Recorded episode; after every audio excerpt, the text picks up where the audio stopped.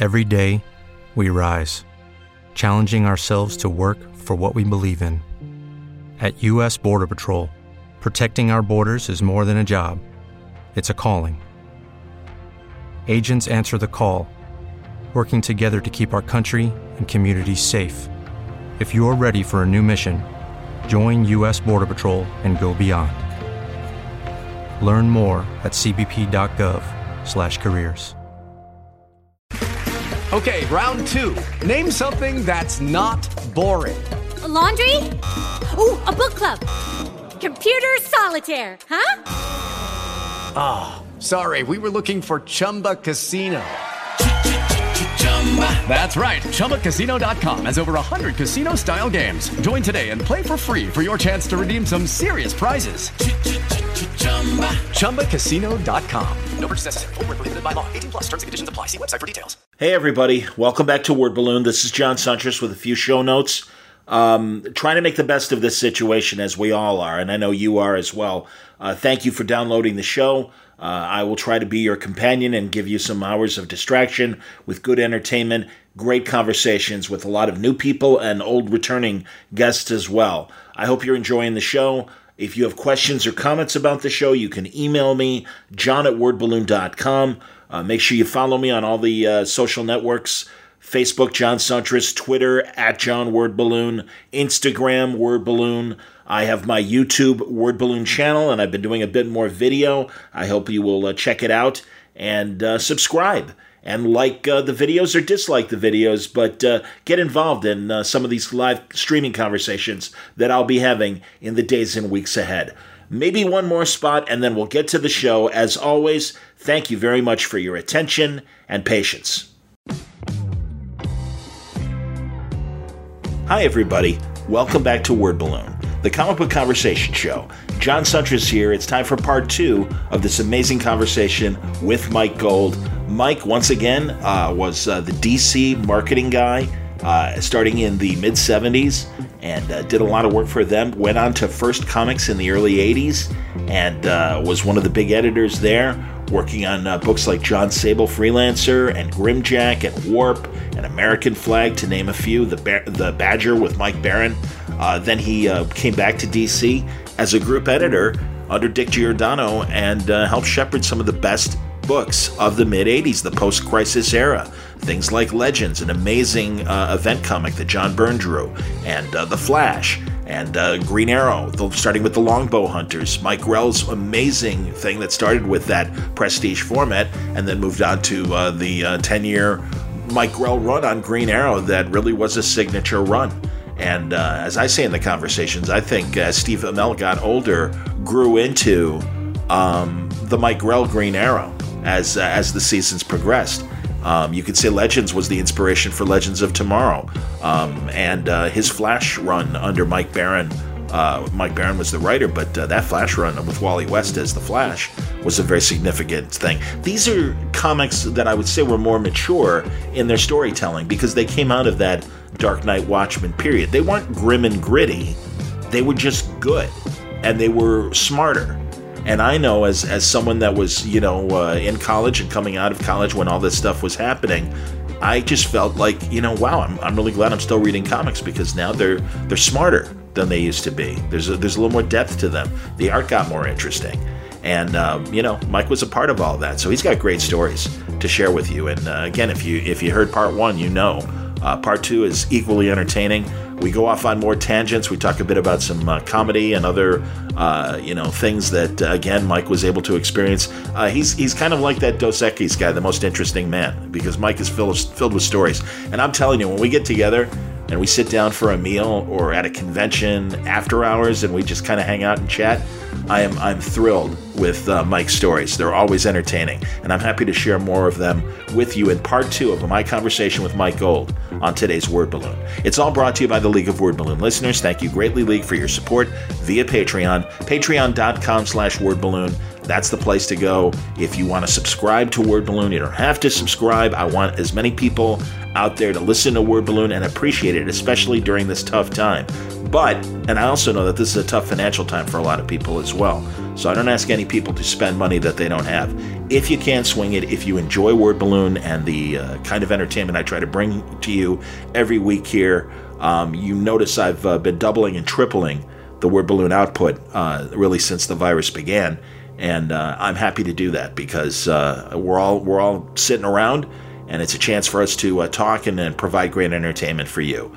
So if you like what you're hearing, and if you can swing a dollar a month or the price of a comic book a month, consider subscribing to Word Balloon. Patreon.com slash Word Balloon. Also consider picking up a book from Aftershock Comics. Now I know that uh, uh, the comic industry is on pause. Another reason why it's easier for me to talk to some of these people right now. Aftershock is there for you uh, beyond your regular books why don't you pick up a graphic novel from Aftershock Comics and uh, check things out? Uh, they have got great genre bending ideas from some of the top names in comic books, from Cullen Bunn and Tim Seeley to Paul Jenkins and Brian Azzarello and Marguerite Bennett and Stephanie Phillips, um, Phil Hester. So many of my friends that are in the business just churning out excellent product under the Aftershock banner that is worthy of your attention. And you will find great books and great ideas from Aftershock Comics. Don't take my word for it. Go to their website. You'll find full story descriptions, art preview pages, and the way to order these books digitally at AftershockComics.com. Okay, let's get into it now. Part two of my conversation with Mike Gold. Um, uh, right at the beginning, uh, we talk about him leaving First Comics and coming back to DC and uh, being the group editor uh, in front of all of these amazing books that came out in the mid 80s at DC. He took a lot of his first comics creators with him, and uh, some very seminal books happened during uh, Mike Gold's time as a group editor from DC. Uh, we also talk about a lot of other entertainment and uh, you know interesting ideas and things that happened during Mike's life. Frankly, he's he's had a very interesting life and has gone into a lot of interesting directions. So, and he's uh, he's been a very good, uh, dare I say, mentor to me. As I say at the end of the conversation, I had a real crossroads period about four years ago. I'm in another crossroads period now. And Mike was very encouraging and a big supporter of Word Balloon, and he, he provided an outside perspective. Uh, and it was great to hear from an industry guy say, "You got something here. Don't don't take it for granted. Maybe fan the flame a little bit more." Um, I think you can develop this and make it into something even bigger. That was Mike Gold back then, and this is Mike Gold right now. Part two on today's Word Balloon. So, what happened? Like, did first continue without you? Because how did you get back to DC then after the first experience? Well, the uh, board of directors of First Comics, of which I was a member, um, we had a lot of. There were five people on the board, and we had a lot of five, a lot of three to two votes uh, with me being part of the two. Uh, okay. on company should go and where our priorities should be.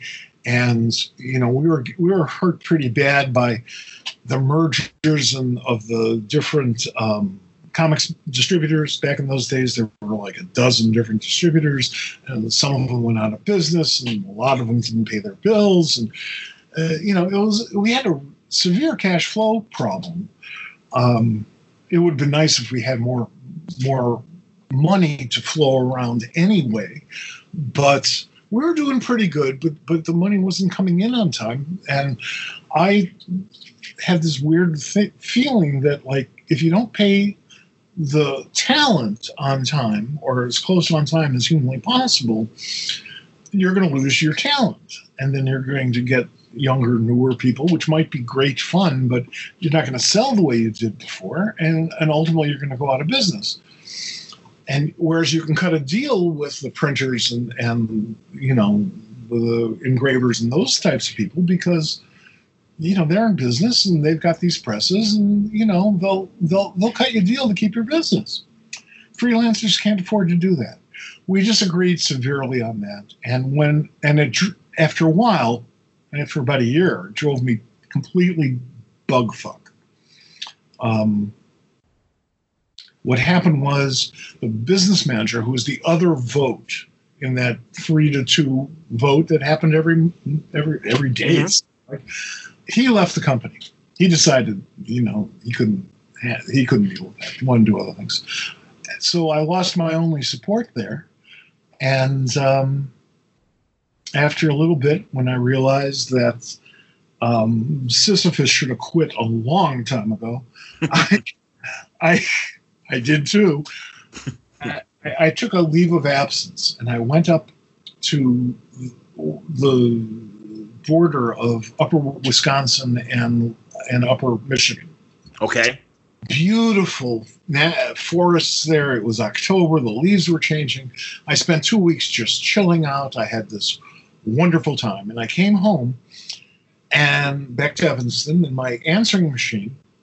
Remember those answering machines? It's you kids out there. We had these things called cassette tapes, and they would record these messages that people would leave you. I had seven job offers on that on that answering machine, Wow. and uh, the first message was from Dick Giordano, who I love, and the last message was from Dick Giordano saying, "No, I mean it."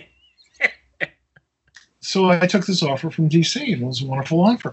What what what happened was I was I came out. Dick and I had a long talk, and then you know Jenette and Paul, we all talked, and I said, well, you know, I have creative freedom pretty much over first. Why would I want to give that up? And Dick says, well, we can give you almost all of that creative freedom. He didn't bullshit me. He knew that, that I would take it to, to ends where, you know, like wasteland. Uh, but yeah. But luckily I did it slowly.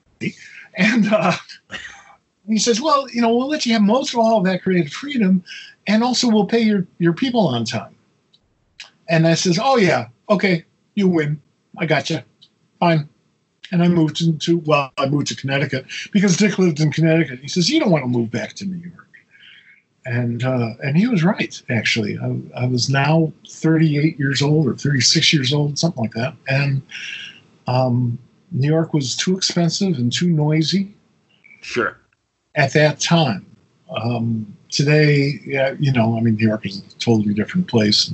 It has a Yeah. whole set. I love being in New York. I miss not being in New York as I haven't. I used to go in at least a couple times a month, um, but obviously, I haven't gone anywhere near Manhattan for two months, Sure. Of course. if not longer, uh, or near any of my neighbors' houses, you know, for, for two months, just like Well, everybody yeah. else on Earth, Well, of course. Yeah. Yeah. you know. Yeah. Jeez. Um, I'm- so I'm going to talk about that. to Mongo because it's safer in Mongo, and their their leader there, Ming the merciless, he's a better dude. Well, um, so you moved back to Connecticut. Now you're now you're in charge of how many books initially were you Oh. in charge of? Thousands. It had it, it just didn't even make sense. I had a team of editors, really, really good people. So you were you a group editor then? Uh, as a group, I I, I kind of created the concept of group editor. I didn't. I, I just did it my way, and later on they said, "Oh, well, now you're a group editor." And I said, "Oh, well, um, thank you. You're not taking anybody." no. So okay, fine. Uh, Barbara Kesel and uh, Bob Greenberger, and really good people. Elliot Maggin. Oh, had a great time. These were all your Um, editors. These were all the people yeah. who worked under you. Go on. I did anywhere from maybe six to ten projects at a time. Some of them were there for me to start and then turn over to one of the younger editors. A- At that time, all those people except Elliot were- was a younger editor, newer editor. Um, and then we brought in people like Katie Name and folks like that, who Brian from Chicago, who, who um, from Chicago? Brian Augustyn Oh, sure, of course. and um, uh, you know I, I would hand off certain titles to them because it was already up and running and that's how they can there's no school that teaches you how to edit comics um, mostly because our insane asylums are full so that's how i did it and uh, my pro- my department was probably handling about 30 projects at any one time about a third of which were under my direct influence one way or another, either as editor or as sort of a handoff editor. Um, it worked out well. We, we, I'm pretty proud of the books we did. Green Arrow, Oh, yeah. Flash. Wound up on TV. I, I, I'm the one who named Legends Legends, and that's on TV. So uh, it's not that I'm waiting for my check. I know I did it on staff. Still, um, It was nice. It was, it Well, was good. Well, yeah, let's go. I mean, because yeah, Legends was the first big post-crisis event. Am I right in that Yes. timing? I, But I, I actually started it while I was still in Chicago because Dick had such a hard time getting any other crisis sequels off the ground because everybody would, would interfere and everybody would be very protective of their characters. And he thought it would be better if I got the whole thing started far away from everybody else. Uh, so I put John on it. now John's working for DC. And uh, although he and Bob, Bob Greenberger had been talking about some projects, uh, but so now I'm working with John. Len Wein comes out to Chicago, and we're plotting the whole thing. And John Byrne, who had just moved from Evanston, he lived a few blocks away from me. You know, we brought him in as the artist. So when when I when I hit New York City in uh, January 70, uh, 86, I uh, Legends was was already up and running. okay, and it's um, do you, you know who who was in the lineup again for Legends? What I remember too uh, is in particular Cosmic Boy from the Legion uh, being Yeah. one of the key players. Yeah, But uh, and the Demon? Am I right about the Demon? I don't recall. Okay. Um, It's a long time ago. yeah, I know. I'm sorry, man. Exactly. Forgive me for for putting you on the spot. No, Um, no, not at all. I, my, you don't take responsibility for whatever living brain cells I missed. You're doing good, Mike. What are you talking about, man? We're going back to the '60s and '70s. You're doing Uh, fine, man. It's it's cool. but but all right. Well, I the books I remember in particular that were under your uh, uh, you know run were uh, Mike Grell doing uh, um, first the Green Arrow Longbow Hunters miniseries, Mhm. uh, Suicide Squad, Hawk World with Tim Truman. Well, actually, Suicide Squad was not mine. Um, that was Oh. Bob Green. It was in my Oh, that was Bob's. Interesting. but but it spun off from Legends. Okay, yes, yes, yes. I and then that makes sense. Of course, that was the, that was the sequel from or a a sequel book coming out of Legends. All right, so so what am I missing? Uh, like I said, so Hawkworld though, correct about Hawkworld? World. We did uh, F- the Flash. We did. Um, uh, wow, why is my brain? So working? so wait, let's hold on, on on the hold on on the Flash for a second. So that's when Wally West took over after Barry died, and William Messner-Loebs and Mike Baron. Uh, Mike Baron was the first writer when uh, we actually had a storyline that was killed. Uh, I won't go into detail, but it it, it bothered me. Uh, the, the publisher did not want to take that step into doing a story about AIDS, and Wow, and we, interesting. Yeah, and it's her prerogative as publisher. I'm not I'm not denying that, uh, but we've been sort of leading up to that for that entire first year's run. So when that got got got spiked, um, I kind of left the project. I, I turned it over to, to Barbara Kesel, who was in my group, and um, Bill Loebs. We brought Bill Loebs in as the writer because Mike didn't want to do it because his story Was killed. Yeah. was treated with disrespect. Yeah. And I, I understood that. I worked with Bill on the very beginning, but I didn't, you know, in terms of conceptualizing where do we go from here. I Okay. on, on what we had been doing, just so he knew what was going on in our minds. And uh, he and, and uh, Barbara took it over from there. Butch Guice was the original artist, Yes, of course. was the artist on, on my entire run.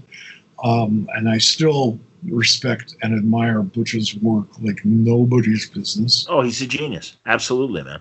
he did a cover for uh, Dynamite, a, a couple of shadow covers. That if if he still has, and I ever make it to his house, he won't have. I understand.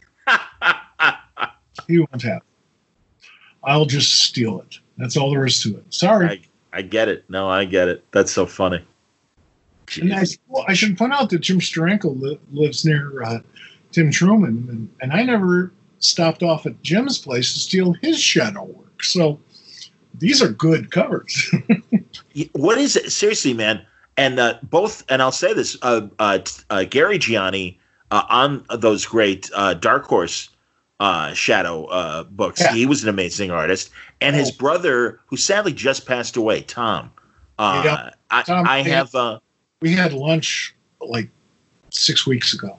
seven weeks. You know, I was talking to Hilary Barta on the phone, Hilary, and he said the same. And you might have been at that lunch because, Yep. yeah, yeah, it was a f- Yeah. flawless- yeah, it was. Uh, yeah, uh, it hurt because I, I, I really got to know John better at that lunch than I ever had before. It was a smaller lunch. It was only four of us. yeah. No, Tom's a Tom is a great guy, and I have he did a he did a shadow sketch at a con, and it was just on his table for fifty bucks, and I'm like, uh, going home with me, man. He's like, oh, that's great, thank you, and I'm like, dude, you're amazing, and yeah, I mean that's, but I mean Gary's the bigger name, and certainly in comic circles and stuff, but Tom was a wonderful fantasy right, uh, artist as well, beautiful painter, and uh, yeah, Beautiful. you know, so yeah, and it's just heartbreaking, man. now he uh he had a last he, his his- last few years of life were really really rough. They were. Uh, his website is still up, and I strongly Yeah. encourage anybody who's not intimate with his work to get that way. Thomas Thomas Gianni uh did two N's uh, G I A uh, N N I uh yeah thomasgianni.com he's uh yeah uh, we're, we will we all miss him and it and, and yeah it was very recent and it, it really does hurt it was only a month ago It was a month ago. Yeah, it was Yeah. a couple months after I saw him. yeah And uh, of course, I am known as the angel of death. I've, I've stop No, I am. Uh, the checks, the checks don't bounce, okay?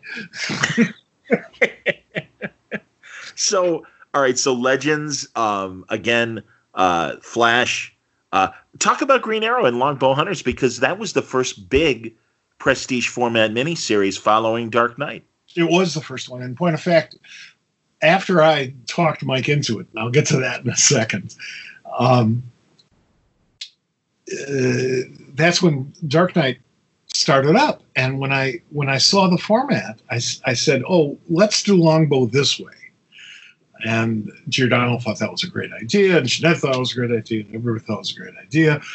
Um, Mike didn't know what the hell I was talking about, but but I was able to explain it to him enough so that he was able to wrap his mind around it, and, and we, we really and he really t- took advantage of it like nobody's business. He really knew how to play into that format.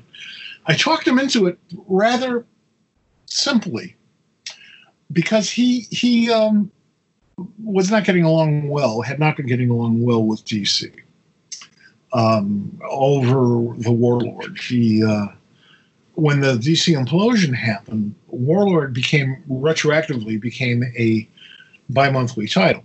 Now, in order to make room on the schedule for that, they canceled Star Slayer, which was originally going to be a DC project, and that's one of the projects I worked on with uh, with Ross Andru. And so, so Star Slayer gets shit canned. right Warlord becomes a monthly, retroactively. So Mike, who was never really intimate with the deadline, uh, was now a couple of decades behind that deadline. So they decided to give him an inker to help him catch up. And um, they gave him Vinnie Colletta. oh boy wow there's two styles that absolutely don't go together No, it, Mike, for some reason, felt like he was being punished for the book, his creation going monthly. Um, and in point of fact, Mike came out to Chicago after this happened for a. Um, we had these mini cons at the uh, Pick-Congress Hotel, yes Uh, yes and he came in. We, we were doing like this two day mini con, and he came down from Wisconsin, and I, I, I say, Mike, I got some news for you, but you got to promise promise me you won't embarrass me. I said, I'm not going to embarrass you. And I said, No, you got to promise. And he gets mad at me. He goes, All right, I, I promise. I'm not going to embarrass you. I said, Okay. Last night, Vinnie Colletta was arrested in a gambling raid. He was on his knees rolling dice.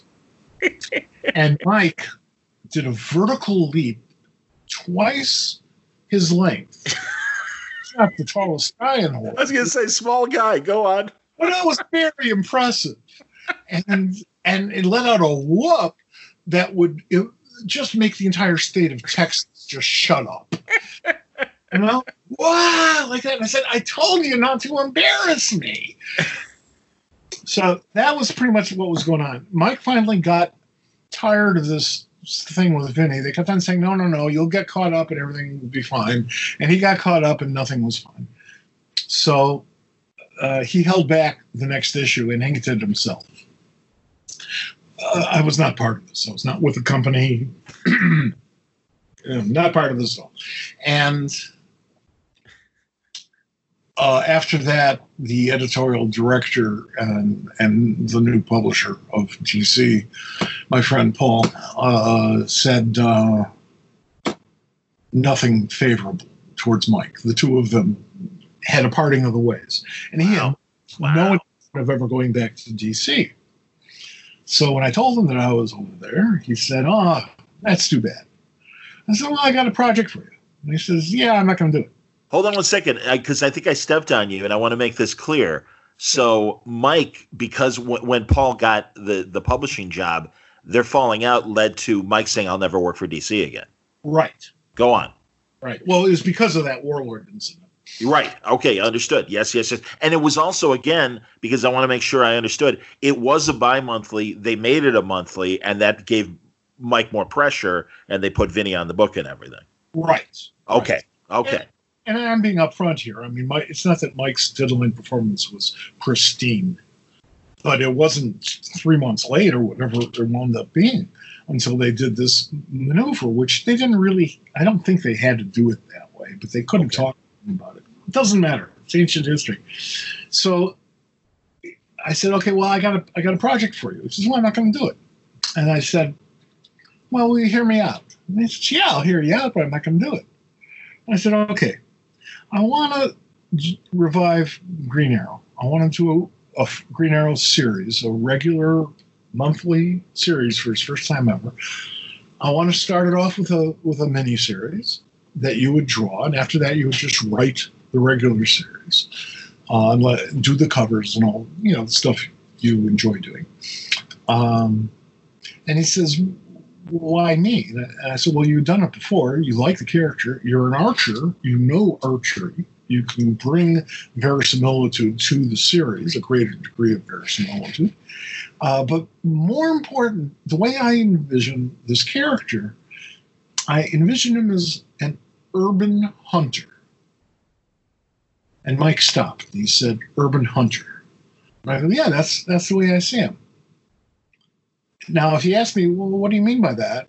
I would have been up Schitt's Creek. But I said, urban hunter. he went, yeah, that works. I'm in. well, knowing Mike from the few conversations we've had, that makes sense. That's terrific, man. God damn, what a great run. Good Lord. I honestly, man. And again, I was already a fan held of his art going back to his Legion years. Love John Sable absolutely love John Sable. And yeah, man, all of a sudden, alongside this older Batman, Ollie aged, at least it felt in the comics, and suddenly was a slightly more mature version of himself.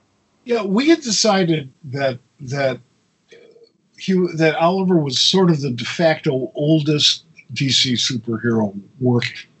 Well, we never really enunciated that way, but but that was that was our take on it and uh, because if you if you say so, then somebody's going to try to jump. Sure. So Bob Rozakis is online too to tell us we're wrong. Absolutely. yeah, yeah. So like, no, I can do that. Um, well, Nelson was still alive, so you know. You oh know. no, I hope to talk to Bob soon. Absolutely, go on. Yeah. Uh, so we we Bob's a good guy. Great uh, guy. So, excuse me. I'm sorry. No problem, buddy. I, I lost where I was. Um, um, uh, so making Ollie the most, uh, the oldest uh, DCU uh, character. And the reason why I wanted him to be the oldest was because I wanted that Peter Pan thing to come out a little bit more blatantly. Because really, if you think about it, the superhero myth is a Peter Pan myth. And I want I thought Oliver was best suited for that. He he was Green Arrow because he saw this need and he won't grow up. I hear you. Yeah. Uh, you know, and yes. and and that was the way Mike was playing him. So you know, it, it, I thought it was perfect, and it, it did turn out to be a match made in heaven. It was great for the character. We did counting, you know, we did a couple spin-off miniseries and stuff, plus plus Black Canary that Mike uh, didn't write, but was part of the whole thing.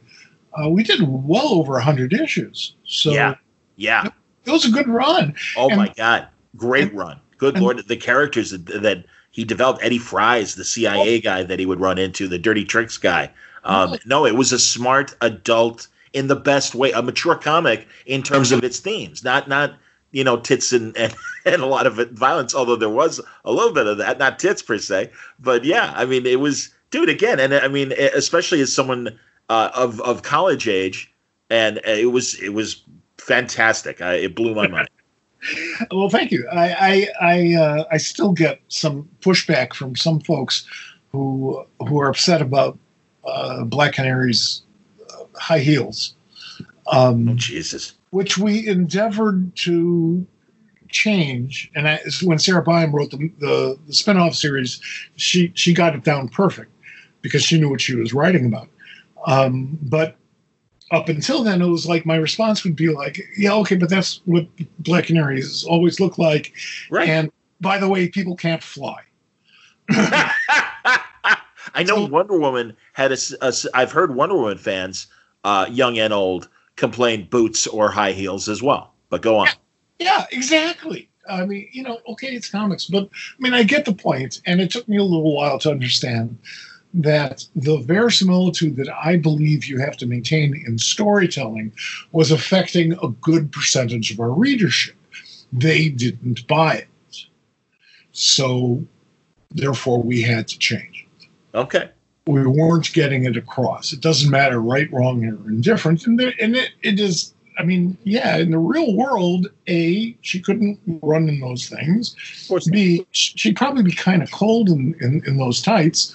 Yeah. And C,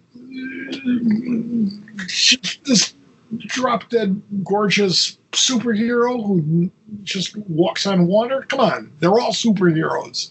Yes so you got to call it right. And if part of the audience looks at a certain element and says that doesn't work, the very least you have to do, and sometimes takes a while, is pay attention. Sure.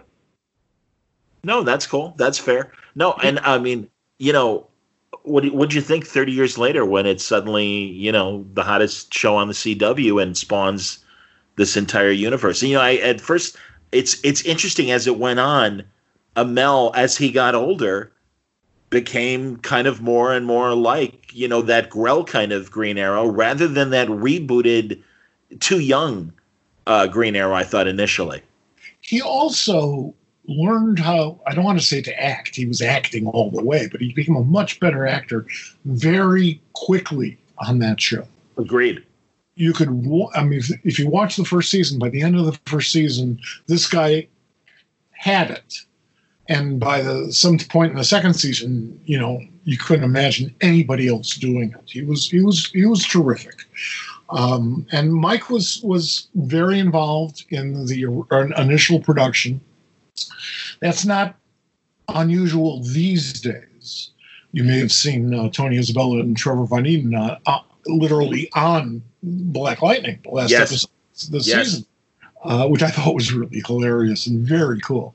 Yes. Uh, and Mike's, you know, Mike was there. He was talking with the, you know, everybody involved, and and um, they consulted with him, and he provided some artwork for it, and um, you know, he was he was he was brought in at the at the very beginning.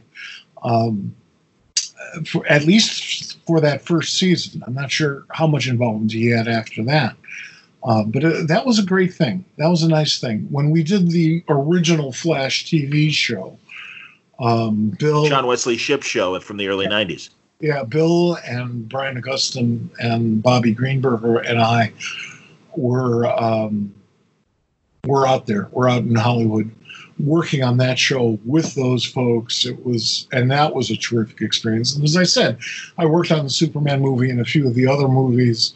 I spent two days with um, Christopher Reeve just discussing who Superman was because he never read the, the, comics as a kid and he never he never saw the TV show. So for him, it was a blank slate, and that was wonderful. It was wonderful to be part of that, to having these discussions with him, and we're working with uh, you know Dick Donner, who is one of the nicest guys on earth, and one of the most gifted. Yes, so, on both accounts, it, it comes through on his interviews, and you know uh, that's Jeff's Geoff Johns' uh, mentor, and I know uh, Jeff has told me so many great stories about working with Dick over the years, and just their their you know kind of father son relationship and everything. One of these days, and I haven't seen, I've, i rarely see Jeff. We seem to be at opposite coasts. But one of these days, I, I got to tell him my experiences on that Superman movie. Excuse me. He would have. Uh, I think. He, I think he'd enjoy that. I had such a wonderful time talking with him. Him and Mankiewicz. It was great. I bet, man. Oh my God, Tom Mankiewicz, great writer, uh, great James Bond writer, as well as fixing that Mario Puzo script. No disrespect meant uh, to Puzo, but again, and I'm sure you read, you might have read the original screenplay. I know Jeff has, and Jeff was telling me, and some of the stuff are, people already know that like he had a Kojak cameo happen. Yep. You know, goofy stuff like that. It was it was more of a silly script as opposed to the as you said, verisimilitude that I think Donner insisted on and Mankiewicz provided with his rewrites. The game changer for our medium, for the entire comics medium, and the reason why Superman brought so much respect into the medium is because they took it seriously, because they played it for real, that movie. Um, I mean, it was a, it was a very good movie for a wide variety of reasons, but the most important to me is the fact that they didn't play down to anybody. I know what you mean. Yeah. You no, know? it's a yeah, it's no, it's great. And really Reeves Reeves physical uh, transformation in as both characters. That wonderful scene where Lois is getting ready and she's off screen, and for a second he's thinking about revealing his identity, and all of a sudden he goes from slightly crouching as Clark. He's got the glasses on. He takes the glasses off. He looks like he grows three inches because he straightens up. And his voice suddenly drops. And Lois, uh, I've got something to tell you. And then all of a sudden he decides, I, you know, gee, if we're not hurt, you know, moving fast, we're going to miss the movie or whatever they were doing. And right. it's great because that kind of physicality that that Reeves brought to both sides of Superman and, and and truly it continued even to even into that terrible canon fourth movie again back to what we were saying earlier uh moments like moments of of, of uh, g- good things like uh, you know we were talking about the justice league movie i don't know if we're talking on the air or off there but you know yeah i mean the, there's moments in superman 4 where christopher reeve is still you know showing some great clark and superman moments absolutely Absolutely, and you even saw a little of that on his a couple his couple appearances on Smallville. Yes, I love Doctor Swan. That was so great, well, so well, great that he could do that. Absolutely, absolutely, it was meaningful just to see that. God, um, yes. Oh, what an yeah, episode! Yeah, that, that's that, that's deep for me. That was just a very deep moment. Well, and they bring back the John Williams music, and yep. it's just this wonderful, like, oh my God, now I know who I am and it, it just it was playing on so many levels. You're just like, holy shit, look at this! Isn't this amazing? It really worked. It worked. It worked beautifully. And like you said, it stems back from that demand of realism that Donner and Mankiewicz needed. And uh, you know, we give Millar and Go. Uh, I, I, think that's how you say uh, their mm-hmm. names. Uh, the the the Smallville pr- producers, and going for that kind of realism as well. Yes, and and really, when you talk, talk about the CW and, and the CWDC work, that's where it started, and they sure. know and they pay tribute to that. So uh, they're very respectful of their of all of their roots. Last time, oh, that's not that's not true, but the, I, I had this weird conversation during the Superman shoot with Christopher. He was on 57th Street, about 10 stories up dangling from wires for about three hours. and um, my takeaway from that is, I at some point I finally said, "What if you have to go to the bathroom?" And he says, "Do not say that word." the beautiful thing is when when we were shooting out in um, out by the old New York Daily News building, which was the the Daily Planet in the, those first movies. Sure. Um, that's when the New York blackout happened, and and nobody there knew it for about a half hour. It seemed because you know they had their own generators and, and they had the big spotlights up there so that you know you could they could light the building for the night scenes and and there was this blackout and we were two blocks from times square and we didn't have a clue for a bit Wow. yeah that was weird that was really strange Jesus. Yeah. God.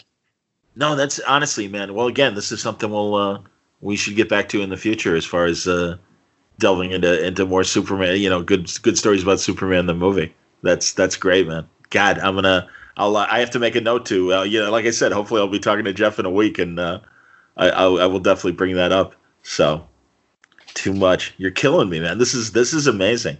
Um. So what about what about Hawkworld? Um hawkworld was interesting uh, dc had tried to relaunch hawkman hundreds of times Yes. and the one thing I, I hasten to point out is that it wasn't even really successful during Julie's period when he did the first relaunch. Um, they did a, a three issue tryout with that beautiful uh, Joe Kubert art, and it didn't. who was writing? Who was writing that one? Gardner Fox? Gardner Fox. Interest. Oh, you mean? No, wait a minute. Was that the original run, or is this? uh This is like 1959. Okay, yeah, the original run. Sure, of course. Well- oh no, that's the uh, that's the you know quintessential Silver Age stuff. Absolutely, but Right. that wasn't successful. not terribly. They did a, a second three issue tryout, and that wasn't successful. Although my guess is is that it did better than the first, because the the mandate came out to put in superhero features in all of the the anthology books, and Julie decided to put um, Hawkman into uh, Mystery in Space as a backup feature to uh, Adam Right. Strange, and then the two of them for about five or six issues, you know, shared the book, and then they did this one wonderful crossover, and then Julie left the book. I think Julie did one more issue, and Carmine left the book with him to do Batman. They both left to do Batman. Okay, yeah, yeah, yeah. Infantino, yeah, yeah, yeah. Was a great artist, but Jack Schiff uh, and his folks who were editing the uh, his team who were editing the book just didn't have a flair for it, and then they, kind of merged it with the Atom later on. It never really was that successful. Um, so Tim comes to me. I, I have this thing about I was director of develop of editorial development at that point in time, and he said, and and Hawkman was on the list. And so I was kind of looking for something there. And Tim comes up to me and says, Look, I want to do a tribute to Gar, meaning Gardner Fox. Yeah. And we talked about it a lot. And I'm still not 100% certain that it would be obvious that he was doing a tribute to Gardner. He was, and it's obvious when somebody tells you that, and you go back and read it. But at the time, it, it was very different, I thought. Beautiful. I mean, God, it was, the artwork was, was brilliant Yes. go, go figure he was trained by joe kubert so we do have that sort of loop there Interesting. Quique Al- alcatena was was the inker. He was brilliant. Um, it, it, it, worked out very well. Uh, and it's sort of uh, you know it worked out well enough for us to to actually do a Hawk World series after that which did fine although after a bit uh, you know, when J- John took over uh, after a bit, um, we they, we changed the name to Hawkman because more people were familiar with that. Sure. So wait, was Tim was Tim writing and drawing Hawkworld until John took over? Yeah, he drove. The, he he did the the, the mini series, Right. Prestige format series, and then uh, Graham Nolan uh, took over, to, did, drew it for Tim and John. Oh, I forgot that Graham drew it. Okay, very cool. Yeah. Graham did some wonderful work on that too. Oh God, yes. Oddly enough, he was also a Kubert student. So Interesting. Yeah, that's crazy. Now, Yeah. was there were pages of Hawkworld or Hawkman? I'm not sure. In the inspiration for Munden's Bar, the bucket of suds, one of our favorite hangouts, and was that was that Tim art or was that uh, Graham art? that was Graham's. Uh, I miss, first of all, I miss the bucket, and I miss the bucket of suds for so many reasons. And you should just do a show about that. No have- kidding, man. No lie. You, I'd get you. I would get John on. I would get several of my XRT buddies on. Uh, and you're right because Joe, who ran the bucket, was like this amazing guru. Uh, yeah, and I, like I said, I, I caught the tail end of it, so I really, I, I, I would be a student uh, listening to your guys' stories. we you know we held a party there every year right before the chicago comic-con um, it was a small invitational party for about 40 people um, but but the people who would hang out there I mean, let's let's remember we have to be respectful to the audience the people who hung out at this bar that did not have a sign in front of it saying bucket of suds or anything else it had a doorbell that you had to ring Yep, to you to go downstairs to get into it. Yep. and the people who hung out there were lawyers and poets and bikers and writers and uh, then the comics community. Yep, and the DJs and the DJs from XRT that were a block and a half away. I Yep. can have away. And, and you know, we we wrote Charlie uh, Charlie Meyerson into it. Charlie was Yes. was one of the newsmen over at XRT at that time. Absolutely. Yes, Big- indeed. I love big- Charlie. Big comics fan. Yes. Oh, he's a dear and close friend for decades. Uh, he every time I go into town, if assuming I have time, which means convention not, um, he and now uh, Charlie and and Frankie Lee, who's a big science fiction and comics fan, One of my best friends in radio, Frankie Lee. Absolutely. one of the best guys on the planet. Damn straight. Uh, Absolutely, man. I love that guy too. Absolutely. Even Tom Marker were my two favorite uh, personalities at XRT and got very close to both of them. They both did wonderful shows, and Yes. and, and Frankie still does. Uh, he blew this whole retirement thing. He never figured out how how to actually retire. totally failed on that. He's doing weekends and he does a couple of those nostalgia shows. It's great, and I listen to him. Oh, sure. And you know, T- and Tom, I listen to him.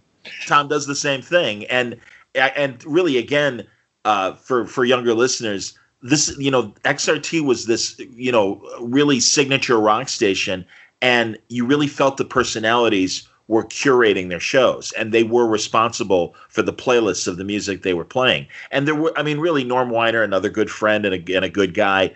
Uh, you know, he, he ran it. He had an iron fist on that format, but you did feel the flavor. I mean, there was a, there was wiggle room of five songs to choose from each each uh, time you'd play a song, and that's why like they would have very distinct sounds to them. And as a kid, this uh, this was mind blowing. I mean, this is when radio still was vital and mattered. And I say that as someone, as we were talking off the air, you know, who's you know getting a little tired of the merry-go-round, frankly, and the homogenization of radio. And XRT was one of those last holdouts into the 2000s that still had a very distinct sound because of its DJs, their knowledge of the music, and uh, yeah. So I mean, they they really were beyond DJs, radio hosts that you I- appreciated their taste.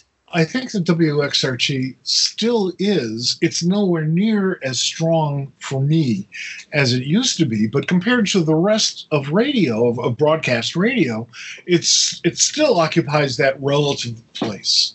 Yes. And there- it's it's still absolutely worth listening to. Um, it's on radio.com. And, Yes. But when you when you when you think about it, it's one of the old CBS stations, and the fact that they're doing what they're doing today for Entercom, which is now what CBS Radio used to be, is amazing to me. I understand, and you're right. And, and the next history of broadcast rock and roll is going to have a full chapter or two on, on Terry Hemmert alone. Our morning person, yes, who was a the the the great Beatle fan and a sweetheart of a lady and uh, another good friend. I, dude, I worked there for nine years, and I'm so I feel so fortunate to have been a spear carrier, to put it in stage terms, to these great stars of XRT, and and become friends with them, and they are still my friends.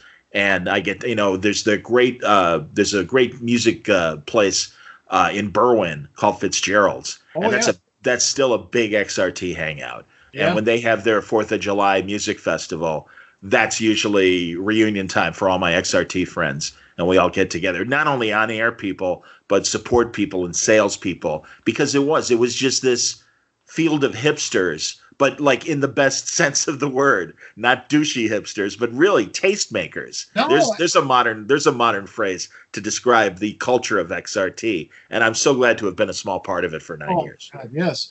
Uh, and I was actually hoping to get to Fitzgerald's this year um, for, on on the fourth. Sure. That's very yeah, much. yeah, yeah, probably Yeah. not gonna. You know what's great? Fitzgerald's is holding much like a bunch of other venues online events with their with their go to bands, and I I know I got an e blast on a couple things. So uh, yeah, you know it's uh, I, I I hope they survive. I think they will for the virus and stuff. And yeah, one of the one of the best kept secrets as far as a great music venue in like you were saying the collar the collar uh, towns around Chicago and stuff. Absolutely. being one of them. Absolutely. I'll tell you a quick story about Terry uh, that I'm I may have mentioned to you before, uh, but that never stopped me. Uh, when I was at WGLD, I was doing weekend overnights, which is a lot like being Lamont Cranston. I mean, nobody sees you, and that's that was fine by me. But towards the end of that period, that's when Terry got her job as like the receptionist at WGLD. Wow, I didn't know she worked there. That's fantastic. Go on. And I never met her there. Oh my God! Of course, because you're working weekend overnights. Working, working weekend overnights. Yeah, that was that was funny. Hilarious. You know, she and I are teaching at Columbia College this semester, and that is hilarious. And I I haven't run into her, but I've run into a couple of her teaching assistants. And I'm like, oh, please let Terry know that you know I wish her well and everything. No, she's amazing. She's in the Rock and Roll Hall of Fame. Enough said. She most certainly is, and she most certainly deserves it. Yeah, One of the and and you know we we both have many many friends over at WXRT, so we're not. I'm not putting anybody down. Oh no, of course not. Terry is something else. Yeah, no, she's a Chicago icon. She really is. plays such an important role in getting women involved in, in, in being disc jockeys. Before that, WXRT got a couple of the women from their original on the air crew from WSDM, which was dad, Smack dab in the middle. SDM. Absolutely. Go on. owned by the Chess Brothers at first. Yes. That's right, from Chess Records, everybody. Cadillac Records, if you remember the movie, the great blues label of Chicago that had Muddy Waters and Chuck Berry and uh, Howling Wolf and all these amazing people. And Bo Diddley, come on. And of course, the great Bo Diddley. Shame on me. yeah, Bo said about the Chess Brothers. He said, uh, and Bo is an ordinary guy, but great. He said, uh, yeah, they Chess Brothers ripped us off less than anybody else. Exactly. That's a compliment. Uh, that was great. That movie, that Cadillac Records, pretty good movie. Pretty, pretty decent. But you know, for being having that Hollywood fuzz to it, but pretty good. Pretty not bad. Yeah, I, uh, I'm a little annoyed at the, the way they handle the time framing, but but other than that, it's a, it's a very good movie, and the story is legendary. But WSDM had this this crew of all women disc jockeys Yep. playing, playing jazz. Yep. and and we, we don't think of that as a great moment in feminist broadcast history because they were referred to as the den bunnies however at least two of their disc jockeys got their start there and went on to xrt uh, or gld and or xrt and um, linda ellerbee got her start there Yeah, the news, the great newswoman uh, of uh, you know NBC. Yes, and I Oh. and I and I'm glad you mentioned that because yeah, I think it's amazing you got to work with her. Patty Hayes, another great Chicago Yes. uh, led rock, you know, female uh, jock legend and stuff. Started at SDM. I know. Yeah, yeah. It was a very important station, but we tend to cringe a little bit because, you know, I mean, it was so much a product of the 60s. You know, and I'm not talking about like the hippie 60s. I'm talking about like, you know, Frank Sinatra 60s. Okay, okay. You know, and that you know, I only remember it as a rock station, so I I don't know its cocktail generation. Uh, you know, existence. I, I, I, you know, I was too young. I didn't know about that. Oh, sure. WVON, which the Chess Brothers also owned, was there to play the 45s, the blues stuff, uh, the R&B stuff, Mm-hmm. rock and roll stuff.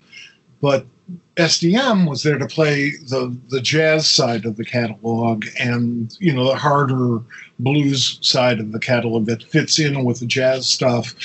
It, it, it, it WVN was was critical to me. My sister, as I mentioned, was seven years older than me, and she listened to WVN VON. I grew up with rock and roll in the house before WLS went top 40 in 1961, 1960. Wow. Yeah. Yeah.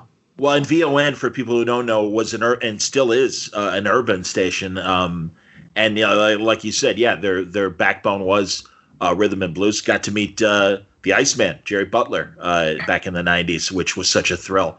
Uh, and and some of the others uh, that were important to the the record scene of the, of the 50s and 60s. And it just, you know, honestly, Mike, there's another subject that needs to happen is like Chicago's importance to the music industry, and especially in that 60s, 70s period.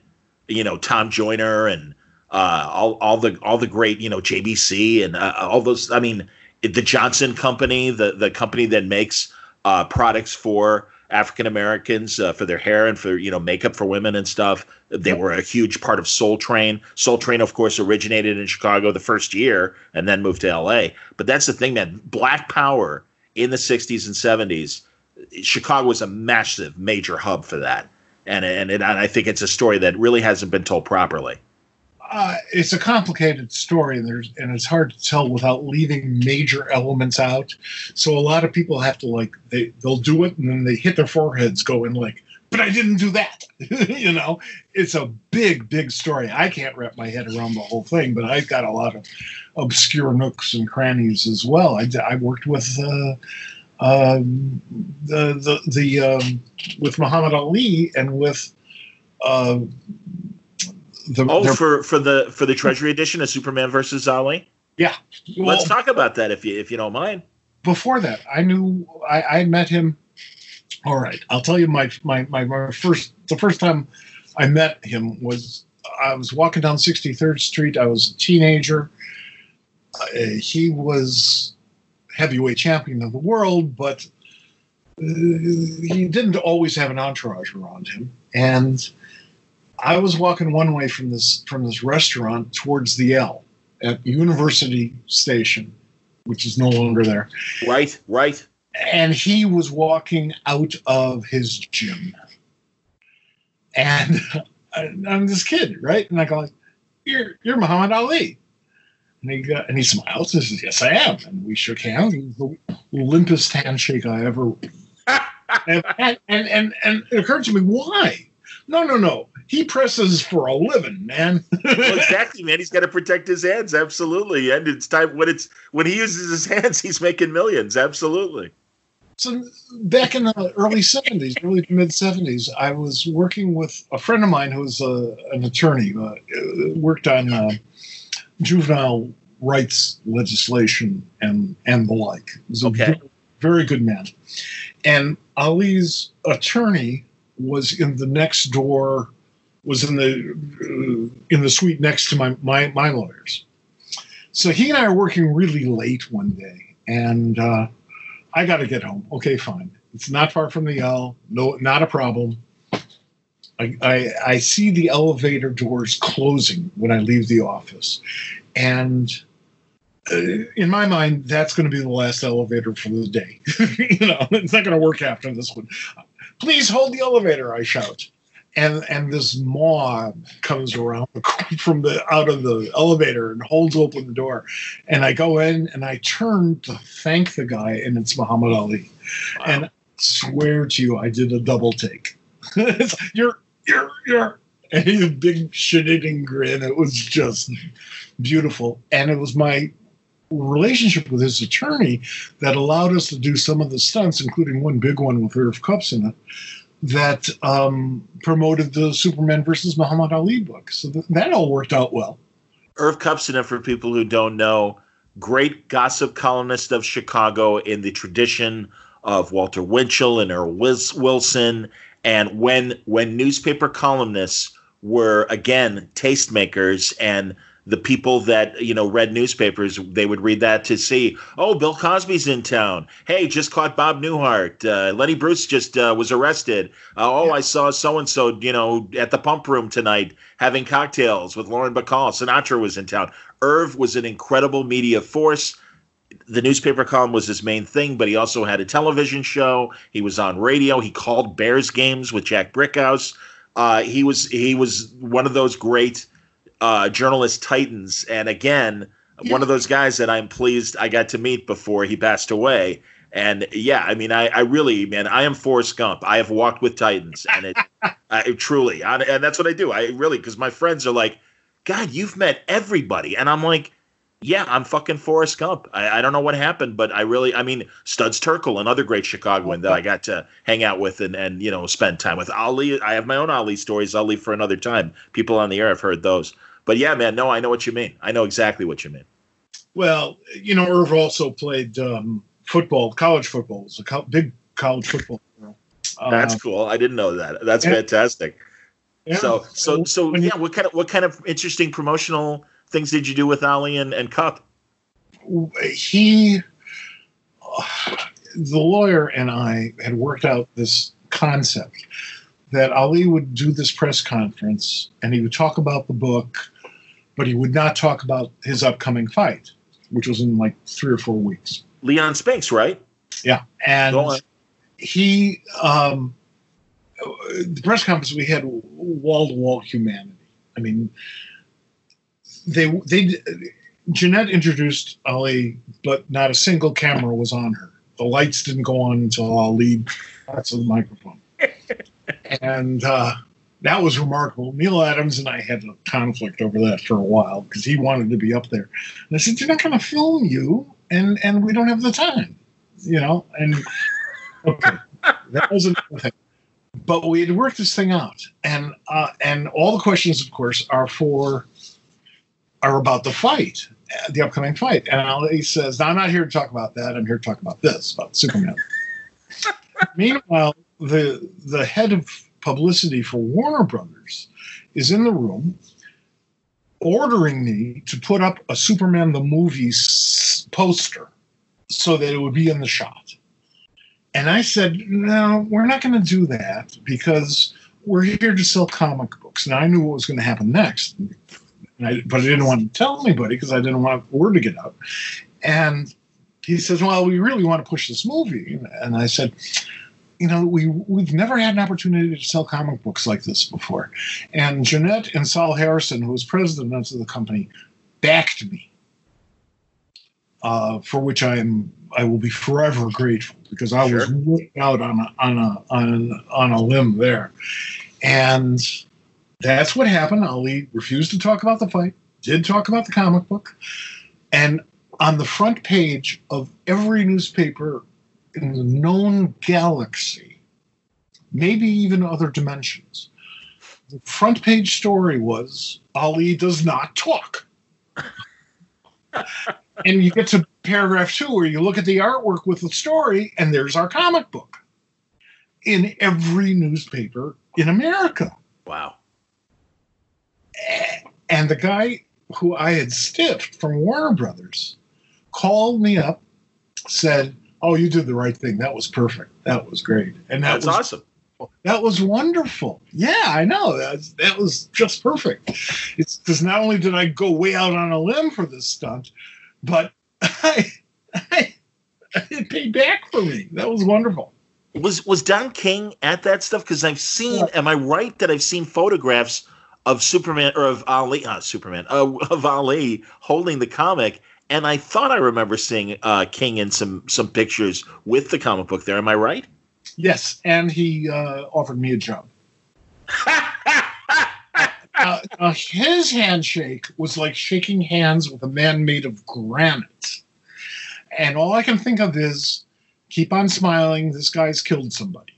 Mike, 100%. Once again, another Titan I've walked with and even got to play with on the radio and imitate him to his face. And I will never forget those dead eyes. And he laughed and was really a good sport about it. Well, my goodness. I mean, you know, it was really easy for me to slip into Don King. And he was not offended. He loved it. He started quoting Shakespeare to me. You got to do it this way. And I'm like, okay, absolutely. And it was a delight in sports radio, but I've been to enough fight promotions and seen him in action. And you're right, man. Gangster. Not not your rap star gangster, real gangster, manslaughter gangster, numbers runner gangster. Yeah. Don King is the real thing. And Yeah. it's he's still alive and and but not the force he once was in boxing, still hanging on. But uh yeah, and I can only imagine because that's literally right when his ascent to really dominating the sport as a promoter and stuff was was in that period when the Superman Ali book was out. Well, top rank, top rank was also at that press. Yes, Bob Arum, sure. and Bob also offered me a job. Jesus, man, that's hilarious. And again, another guy that I've hung out with. Oh, hey, how are you? We want to want to Yeah. come work for us, Yeah, you talk to him and you feel like you've just gone back in time. Damon Runyon. Yeah, man. Again, he, my my buddy John Saraceno, a great sports writer with long hair and a beard. And I remember in the early '90s, John would show up at a press conference and he'd say, "Oh, look, here he is, Bram Stoker's Dracula," because he looked like Gary Oldman. And, Uh, and it was no, I Bob's hilarious. Bob, and I Bob again, another guy in, in pushing ninety, still still a very big part of boxing and sharp as ever. Still still knows exactly what he's doing. how old was Bert Sugar when he died? 76, I want to say, around 2012 or 13. Because he he, he kind of looked like he was about you know 190. Oh God! Well, you know, Bert, man, Bert loved to drink and he smoked, and that's what killed him was the smoking. And oh God, man, we would go literally 24 hours in Vegas, and I'd be like, Bert, it's 5 a.m. I got to go to bed. "Ah, Not me. I'm staying up. I got to be on Good Morning in America to promote this fight in two hours. I'm like, okay. I'm, I'm, you know, and I'm literally like 40 years younger. I'm like, all right, Bert, I'm gonna go to bed now. I'll see you later. yeah, yeah, The best, the best. Another guy that I really miss. Good friend. yeah. That was amazing, though. That was just amazing. So I'm glad you asked about the Superman Ali book. To bring it back a little bit towards comics, I do want to go on record as saying that I think that was some of Neal's finest artwork. Totally. it was a tough project to produce and neal was a little erratic in that he didn't quite follow you know denny's script like at all in, in places and every page would come in at a different size i mean it was just weird Oh, the actual the original art was on different art size pages and stuff. yeah Crazy. but it was god awful beautiful At Oh my end- God, yes, yes, Yeah. indeed. at the end of the day, the only thing that counts is the comic book, is the Right. end product, and that was wonderful. And Do and you have any? Do you have any stories regarding? And I'm sorry, and I don't mean to interrupt you, but do you have any stories regarding the cover? Because I know Kubert originally did the cover, and there were Yeah. also a lot of celebrities that you guys wanted to represent on the cover that I, uh, you know, said, uh, "No, I'm not interested in being on this cover." yeah, well, you know, comics were were lowbrow, but um, yeah, it, it's a. Joe was the original artist, and I would have loved to have seen his stuff, and Neal would have loved to have seen his stuff. And I mean, Neal's love for Joe's Joe and his work is uh, probably exceeds mine. Um, and and what little he had done uh, in in order to show Ali's people was magnificent, but they didn't like it. Interesting. Wow. They didn't like it. And by the way, the next time you look at Neal's cover, I'm on it. Oh, that's great, man. Hey, that's fantastic. and there's, I know there's several uh, DC creators that are on the on the cover. So yeah, that's cool. By the way, if people don't know, the Welcome Back Kotter cast is on the cover. Uh, Lucille Ball is on the cover. I know John Wayne is on the cover, but they put a mustache on him because he wasn't interested in being on the cover. Right. I uh, I I sat next to um, Steve Ross. Oh, that's hilarious. That's And, awesome. He's the guy who ran Warner Communications. Yeah, So- yeah, the chairman of the board. Absolutely, man. That's it. That's that's fantastic. Yeah, and also a man of interesting background. But nonetheless, I, I sat next to him at the Superman versus Muhammad Ali fight, and there's the evidence. when when Neal and and Denny uh, went to Chicago to meet with Ali and and and Herbert Muhammad. and uh, yeah, uh, the I mean the whole group. They, okay, his whole yeah, Ali's whole business entourage. Sure. Yeah, they got there. I don't want to say early. You know, they, they went to their hotel. They got up, and the meeting wasn't until something like two o'clock. So Neal says, "Let's go to the Art Institute." Now, the Art Institute of Chicago is one of the most magnificent art museums I've ever been to in my life, and I've been to a lot of them. Yep. And, okay, I, I got a thing for Fabergé eggs, but still, it's, it's a beautiful, it's a beautiful place. Oh no, the, yeah, you don't have to you don't have to sell the Art Institute on me, but yeah, you're right for the audience and stuff. For Truly have world world renowned, the Art Institute in Chicago. and Yes. there after the if and the Blackhawks are in the finals, uh, they'll put a Blackhawk helmet over the, the Lions in front of them. Well, and you know the Lions' connection to the Teenage Mutant Ninja Turtles. Yeah, That's that, and for people who don't know, they named the turtles after the Lions. Uh, represent, I believe the the Lions represented on the Art Institute and stuff, and that's where the names came from. So, You know- well, or or is it the artists that themselves, like Leonardo, Donatello, and it depends on who you ask. there you go. Yeah, I'm gonna. Well, I got to get the, the story from Kevin Eastman or Peter Laird. I guess they'll tell me. That's right. That's right. And I got it. I got it from uh, from uh, Eastman. I will not reveal that. You play with that one. That's fun. That's fun. But the Lions, those Lions go back to like about the second or third year the Art Institute was built, which was before the turn of the last century. Yeah, yeah.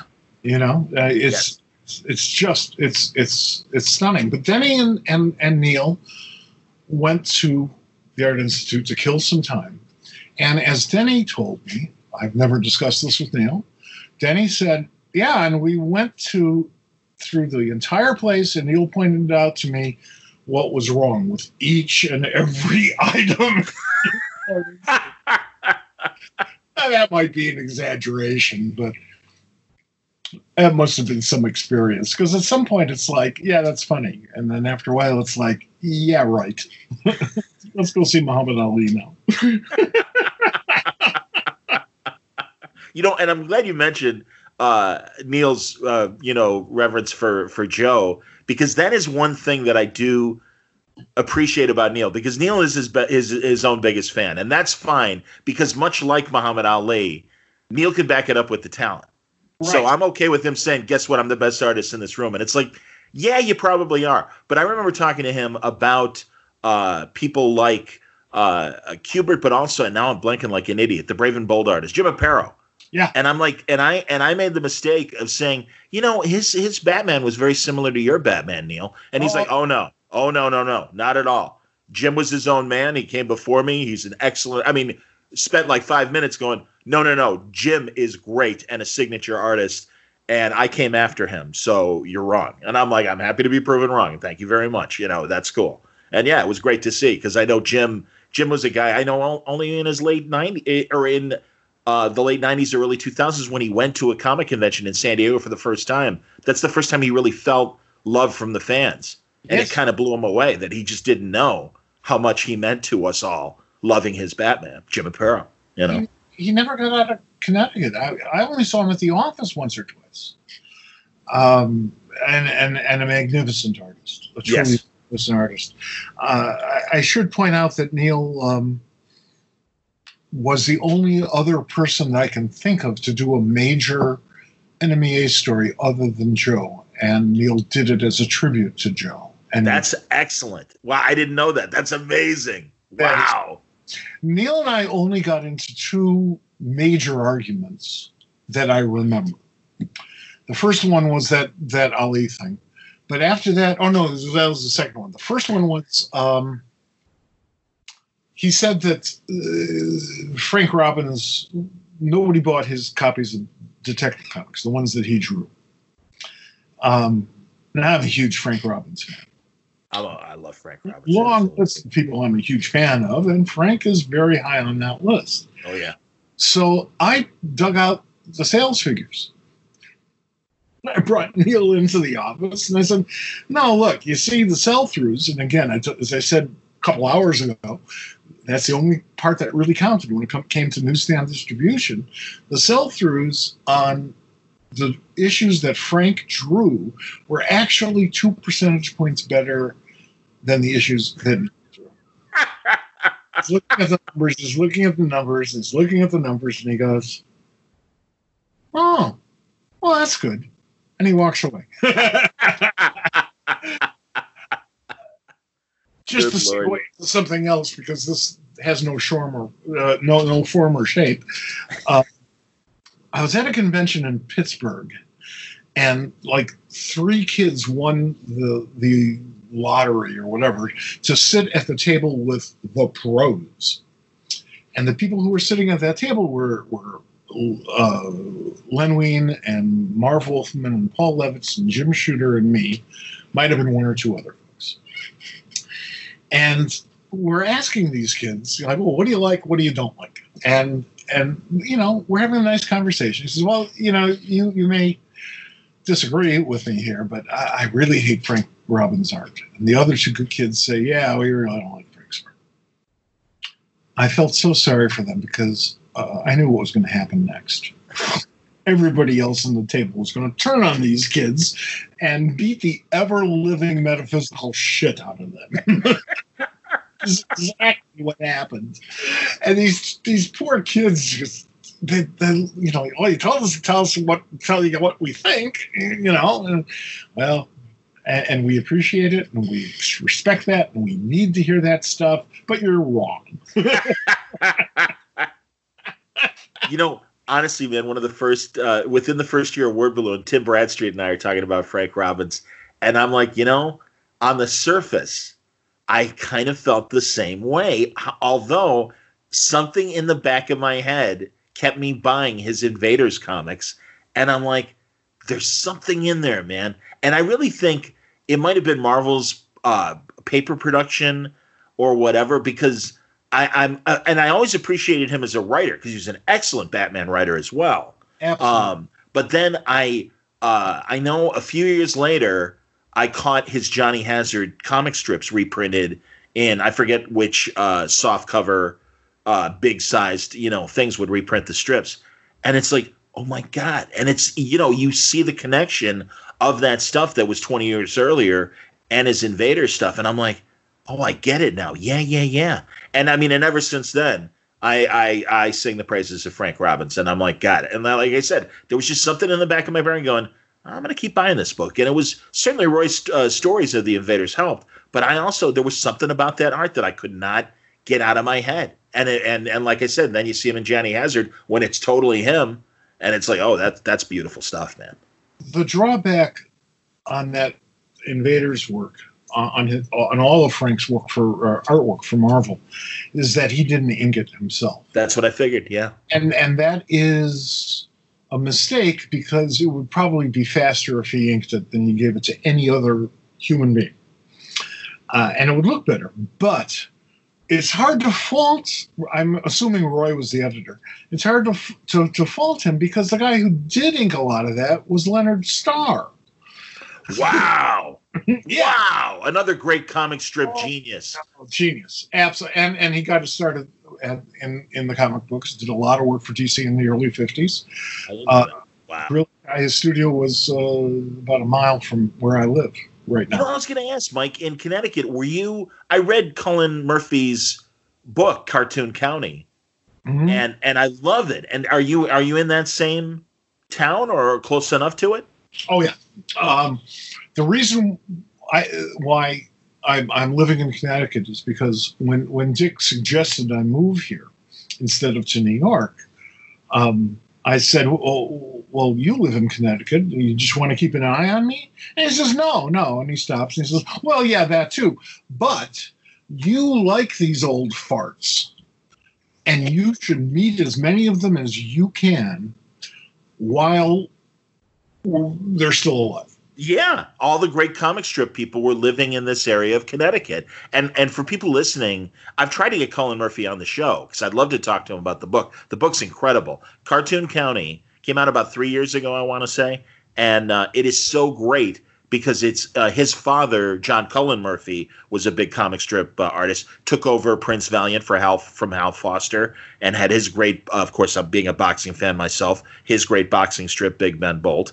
Um, so Cullen grew up watching his dad and all these great, you know, uh, Mort, Mort Walker and Dik Browne, you know, Beetle Bailey, Hagar the Horrible, all these guys doing these amazing comic strips. Didn't Curt Swan also live there? Curt lived um, about a, about a mile from me. Yeah. There you go. Yeah, I mean, all these amazing comic book and comic strip artists all living in the same town, and just yeah, the, the stories about you know uh, taking photographs for each other for for their strips to pose and whatever, and just the lifestyle and everything. It's fascinating. It's an excellent book. Well, you mentioned Big Ben Bolt, which was a beautiful strip. Yes. And when um, John got, I think he got sick. I, I, don't recall. Maybe it was just a vacation. Um, Neal Adams filled in for him. I didn't know that. yeah. Wow. And Neal, at his start, probably was an assistant there. I'm, I would not be surprised. That that seems to be to to sit well in my memory. But I may have the timing wrong on this. But after he left to do Prince Valiant, King kept the strip alive for a while, and Joe Kubert drew it for a while. I think he was the first guy after Murphy to draw to draw Big Ben Bolt, wow. and he these these um, horizontal panels and just some beautiful stuff. Uh, Joe did, Joe's done more work in newspapers than than people tend to remember because he did some fill-in stuff. You'd see it and you go, "Well, that's Joe Kubert," or it's the school. Now, I have this theory that Joe actually never had any children. Adam and Andy will be a little surprised, but go on. That is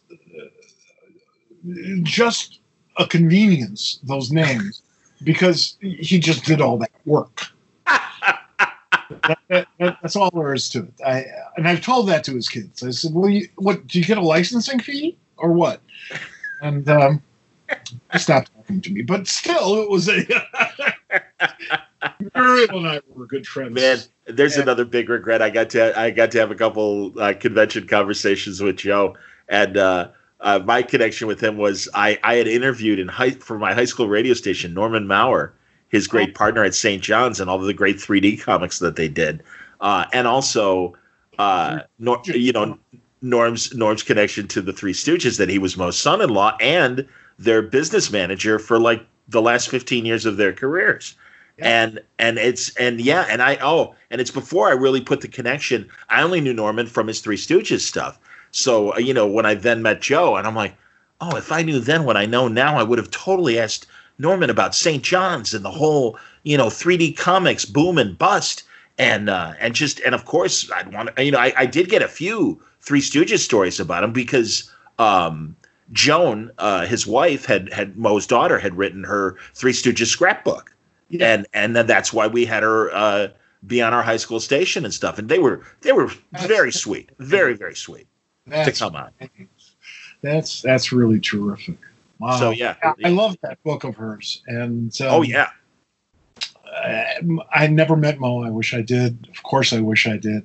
Oh yeah, man. Well, that's why I wanted I wanted Kubert's the I'm like, tell me about Moe. He goes, Oh yeah, it was really interesting. He goes, very serious guy, very for being a comedian, very serious guy. And um that that Farrelly Brothers Three Stooges movie had just come out, and I'm like, so what'd you think? And he goes, you know, it was okay. He goes, you know, they they got the pacing of like how a Three Stooges comedy would work, and he said, you know, it was, you know, he goes, it's got its flaws. He said, but I appreciate the effort. He goes, I, I thought it was a, I thought it was a good risk, and you know, he goes, at least they tried, and he goes, they they they caught a little bit of the spirit of what what they were doing. So yeah, they did a pretty good job. Yeah, considered absolutely. Do you know the stories about Archer St. John and his brother? No, go for, go for it. Why not? Oh, the story. Uh, we would spend three more hours just talking. I understand. So, I don't want to text you, Mike, so it's okay. We should, we can save it for another day. So I uh, I encourage you, and I encourage all you listeners out there to Google Archer St. John and read the story about him and his brother And I'm just going to leave it at that. I guarantee you it'll be worth your time. Cool. Absolutely fascinating. Even more so if you're into comics, which, if you think about it, why are you listening to the show if you're not? I, I have a feeling they're here because of that. Yes. you know, but it's an, if you're Chicagoan, even more so. It is a phenomenal story. You have to read it. That's cool, man. No, I agree. And then all those '50s, Lev Gleason, and all those of those guys that were part of the '50s comic scene. There's a lot of interesting skeletons in those closets, and a lot of scandal, and uh, again, an outlaw medium. Well, let me tell you, it was not Bill Gaines that they were trying that that the industry was afraid of during the Wertham days. It was Lev Gleason. Interesting. Crime doesn't pay. Bill was going to to cause problem, but Lev was a communist, as in member of CPUSA. I've never heard that before. The guy who made Crime Does Not Pay, Yeah. Crime Buster, the original Daredevil. Yeah. Yeah. I never knew he was a communist. That's amazing. and if that and he was involved in in many um, very far left wing publications by the standards of that time. Not- Interesting. and um, they were afraid that that would get out. That that one of these guys, it's the 1950s. One of these guys would would do his research, which they didn't, and amazingly, and find out that this guy was a card carrying commie. Wow. And and Wow. uh, John Goldwater, who I actually had this conversation with. The, the current the current John Goldwater of Archie Comics? No, the his the the the co-founder of of Archie Comics. Right. Go on. Okay, go on. Yeah, uh, I met him once at Archie Comics. Oddly enough, this is before he's he sued um, his son. Um, Yeah. that's another story. But but uh, he um, uh, he was in he had his own little office. He was there like once a week, and he happened to be there one time when I was there. And he and I just had about a 20 minute conversation. He was very brusque, a guy who was not happy about hardly anything. But he did talk about Lev Gleason when I asked. I said, Well, were you worried that they would find out the truth about Lev Gleason or you know, however I phrased it? And oh, his eyes rolled. He was about 150 years old, so I thought he was going to have a heart attack. And he's the guy who wrote the comics code, the original comics code. Right. Right. You know, the one that Frank Miller tore up at the San Diego Comic Con. In, I've seen that video. Yes. in front of John's um, uh, brother, who I was standing next to at the time.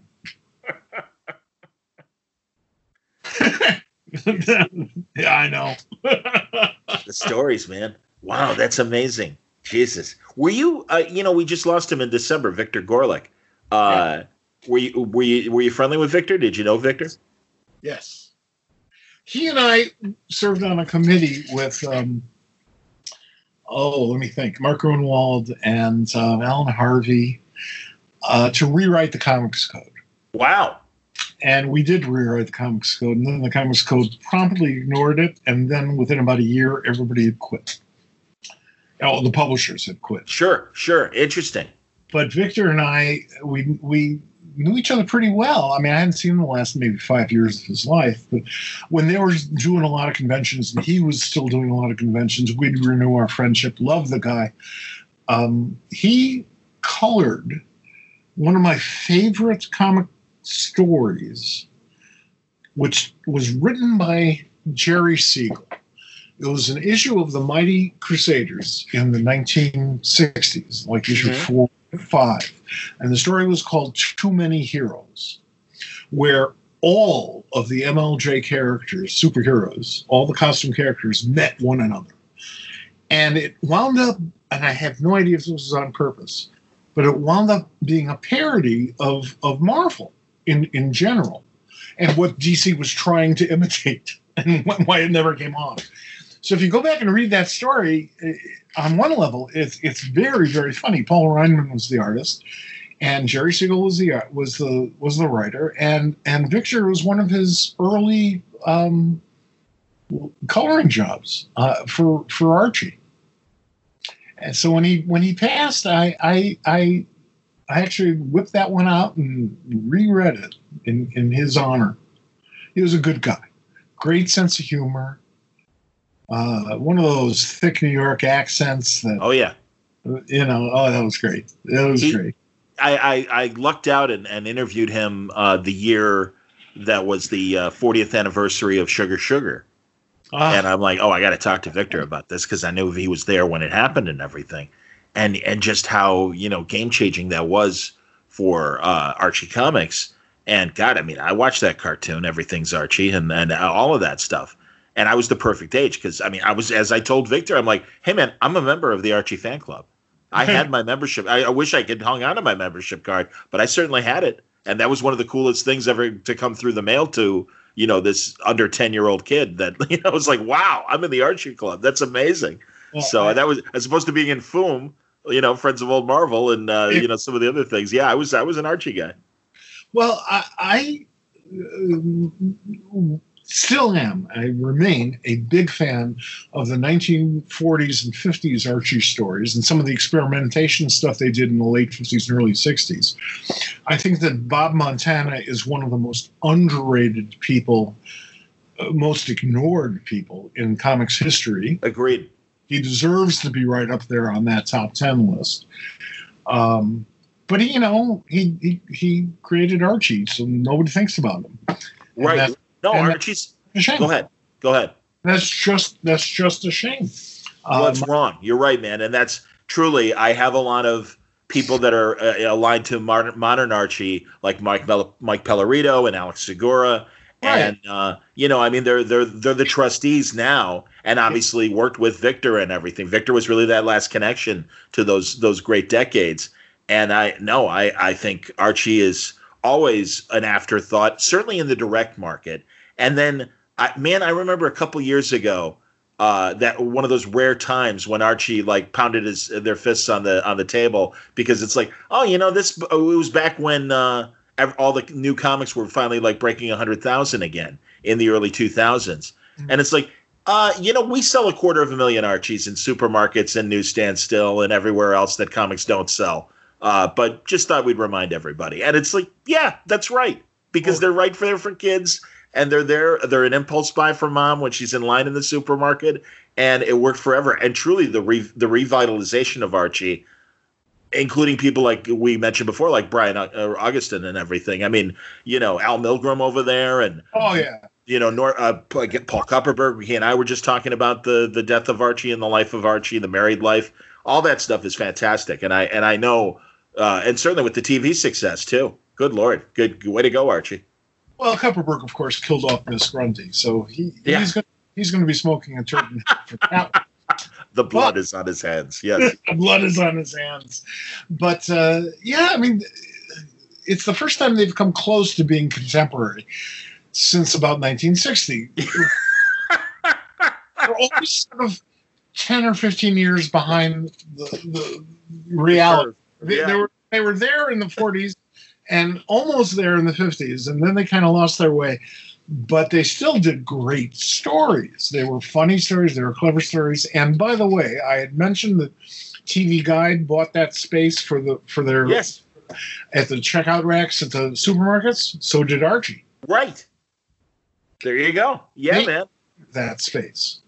and and it, yeah, and and it paid off. I mean, it was huge. I mean, that's the thing, you know. And it's, I mean, absolutely, goddamn. I mean, and, and that's why I, I'm like, yeah, don't, you know, at like Newsarama, and I and I, my friend, I used to be part of Newsarama, but uh, I remember in the in the talkback they had like acknowledged some like maybe it was Betty and Veronica number two seventy five or something.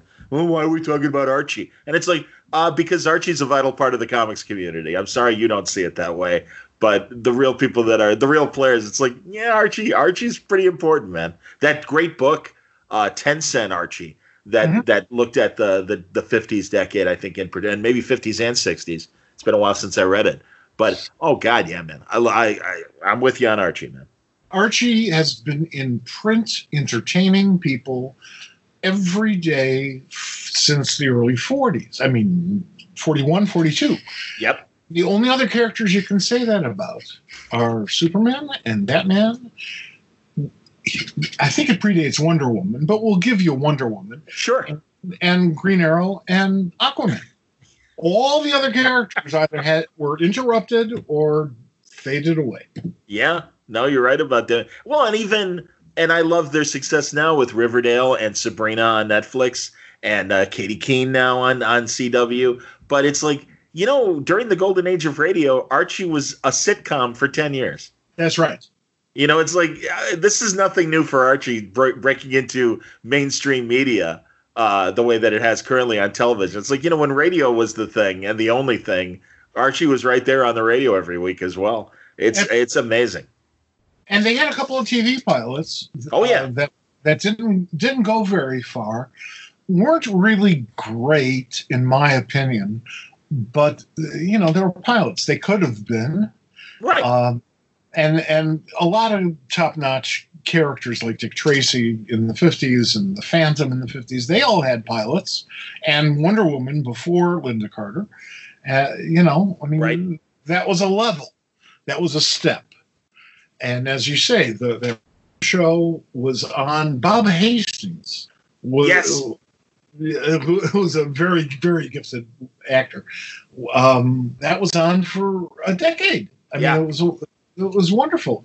There were that was at a point in time when Superman was on, but the Batman pilot failed. Right, the old radio Batman. Yes, indeed. Yep. No, Yeah, you know it- it's funny. There's a syndicated show. I don't know if they play it out by you, but uh, BBM plays it uh, five nights a week at midnight when when radio was, and every Wednesday they run uh, an episode of the Superman serial. Yeah. And uh, I remember a few months ago working in overnight at BBM, and uh, it was uh, it was when Batman and Robin were guest starring, and it was fantastic. Yeah, it was great. It, uh, it's on uh, Sirius XM. Oh, of course So- it is. Of course it is. So it, and, and they have a whole radio, old radio, old time radio channel, Channel. Yes. which is wonderful. I'm, I'm a huge Jack Benny fan.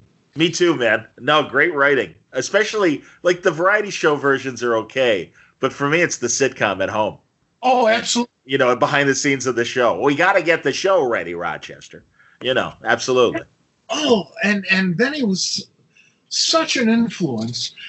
Uh, you know, Johnny Carson was his protege. Yes. And Bill Maher got his entire sense of timing and his his posture from from Johnny Carson, and you can see Bill Maher today doing Jack Benny, whether he's doing it through that Johnny Carson filter or what. The supporting cast was unbelievable. The supporting cast was ten times better than anybody else's on the, in the history of broadcasting, as far as I'm concerned. I agree. Uh, Mel Dennis Blanc, Day, funny as hell. Yeah. Phil Harris, funny as hell. and um, geez, uh, you know Eddie Anderson. Eddie Anderson, Rochester, absolutely great character, great actor, very great actor. Bu- bu- bu- Mel Blanc and Frank Nelson. Yes, These are these are. And if you watch some of the old TV shows, you'll see Billy Mumy.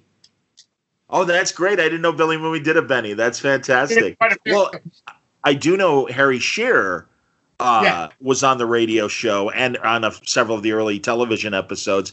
And as an eight-year-old kid, and uh, there was a group of boys uh, that were called the Beavers that were big Jack Benny fans. And Right. Harry had like one of the main parts of the Beavers and stuff, which is hilarious. Harry Shearer from Spinal Tap. That's amazing. yeah, yeah, it is. No, it, it truly is. I, I have I never met Harry. I, I wish I did. I, it would be great to talk to.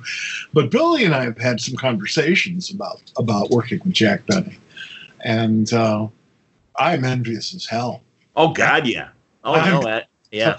When I got into radio, I did three things as my training.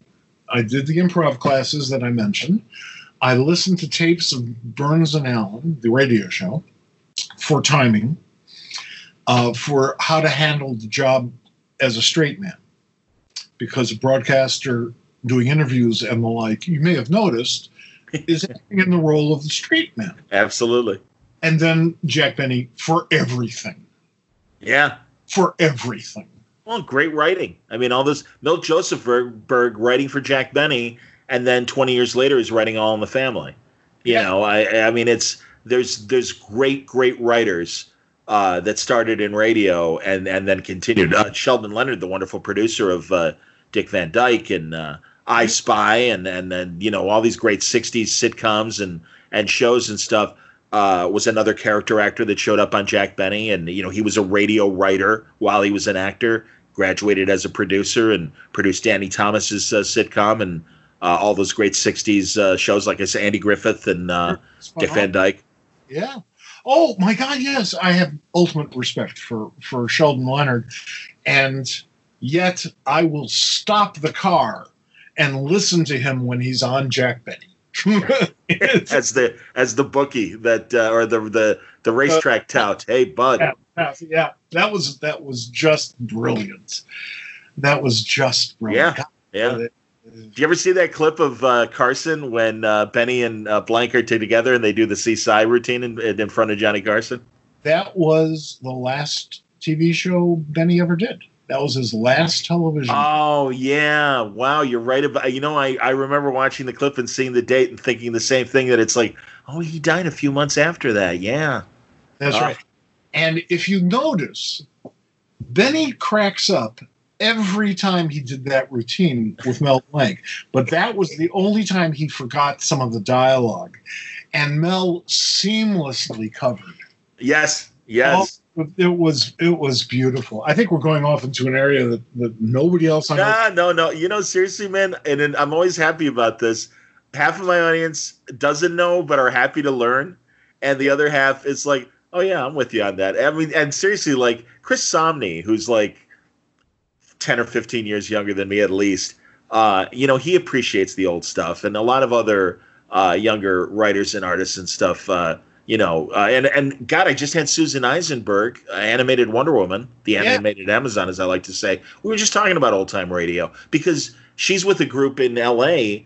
Um, they uh, are rewriting the uh, suspense anthology show and kind of modernizing some of the old scripts, and we're doing new versions of the stories, Oh, and they're great. They're terrific. I didn't know that. Well, I have a recommendation for all of you out there in in in the ether um, about Jack Benny. If if you couldn't care less, or you you're not familiar, or not as familiar as you'd like to be, there is this episode of the TV show, round fifty seven, I think, that is the single funniest 25 minutes of television I have ever seen in my life, and arguably the funniest 25 minutes of life. And it stars Jack, of course, and his entire cast, including Mel Blanc, where they do the Seaside Sue routine, and uh, you know Eddie Rochester and Frank Nelson, absolutely everybody. Billy Mumy's in it. The guest star is Louis Nye, great Louis Nye, who most people probably ha- haven't heard of. This is a wonderful introduction to him. He plays the cab driver who is driving um, uh, Jack Benny uh, uh, to the tr- to the airport, Yes. and he refuses to leave. He he just he he hates saying goodbye, and the show is perfectly structured, perfectly written, has the entire support cast at that time, which was huge and god awful talented. It's on YouTube. Find it. It's it's called uh, the. Uh, I, I forget the name of it now. Jack Benny and the and the cab driver, the, the crying cab driver Yes. That's- the crying cabbie. It is brilliant. It is worth it. You know, a, a, a new, a more modern reference for Louis Nye of all things, Curb Your Enthusiasm. He Yes. played Jeff Garlin's dad, uh, and until he passed away. It was this- like his last great role was. Uh, it's and it's so interesting, and I love that Larry David did this. Him and Shelley Berman, another great Chicago comedian, uh, who, who, yeah, I mean, it's and he played Larry's dad. Um, it's so great that those guys, before they were done, got one last turn at the table and stuff, and could still, you know, another uh, metaphor, hit, hit the ball out of out of the park if they needed to. Funny as hell, both of them. let me tell you my my Shelley Berman story. Please, I love Shelley Berman. And, and I'm not in it, but my father is. There was this movie theater called the Central Park, Okay. and it was on Roosevelt Road and Central Park, oddly enough, which is about you know thirty six hundred west, something like that. Um, it was the first Balaban and Katz theater. They made these unbelievably beautiful movie cathedrals, but the Central Park was the first one to be air conditioned. They had air cooling, which was nothing like air conditioning air conditioning was it's Chicago, it's August, you're in a fully crowded movie theater watching movies for four hours and you're not the least bit warm. My dad grew up going to that movie theater. It was his favorite movie theater. To which I said, Yeah, because it was air conditioned. He says, Yeah, of course. Fine. It's his favorite movie theater. Well, in 1978, 1979, I discovered that that theater. I'd just come back from New York. I discovered that the theater is still was still around. It still is today. It's uh, a church. So I called up the pastor of the church and I said, "You know, my dad used to come here, and I, I, I I'd like to take him. He doesn't even know the building's still there. I'd like to take him back there and show him around." And the pastor was just more than pleased. He jumped out of his skin. It was wonderful. So we go there at the appointed time, and he, he gives us this beautiful tour of the, what was the Central Park Theater. And the seats are still there. I'm sure they'd been at least reupholstered. The place was painted white, but it was still the same place. And my father, I swear, he was like, he was younger than I am now, which isn't hard. Most people are. But he, a tear came to his eyes. That's how how moved he was by this experience. So when we were done, you know, we walk out of the theater, out the front, and he he turns and he says, "That's where the delicatessen was." And I said, "The delicatessen that um, where you bought all your candy and smuggled it into the theater?" And he says, "Yeah, that's it." And I said, Well, uh, you know who owned it? And he says, No, who? I said, The Berman family. And he says, Well, yeah, it's a deli. It's a Jewish name. What do you mean? And I said, Well, there was this kid who worked there named Shelley. Worked for his parents. And he said, Little Sheldon? Which today is actually funnier than it was in 1979. if you think about it. Little Sheldon? yeah yeah he was he was you know making sandwiches at this deli next to this incredibly important historically speaking movie theater that my father grew up in and and that just totally collapsed his brain Sure. totally collapsed his brain at that point earth ceased to exist I, I helped Well- him to the car yeah, I don't know how. Again, younger audiences may not know the name, but Shelley Berman, very important sketch comic of the '50s and '60s, uh, right there with Lenny Bruce and uh, and Mort Sahl and all these like great comedians, and and came out of Chicago, and uh, you know, a, a Bob Newhart rival who always felt Bob Newhart kind of stole his bit, although Bob Newhart is the first one to say because they both did telephone bits.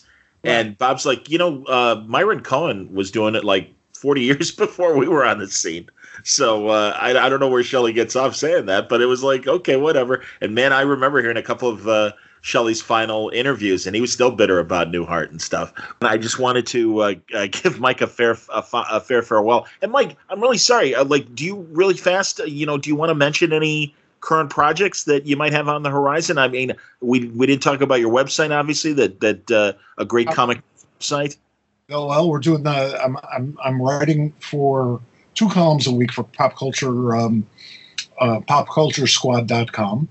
Uh, Mondays is on popular culture. Thursdays is uh, a screaming thing about political issues that are dear to my heart, like saving humanity, stuff like that.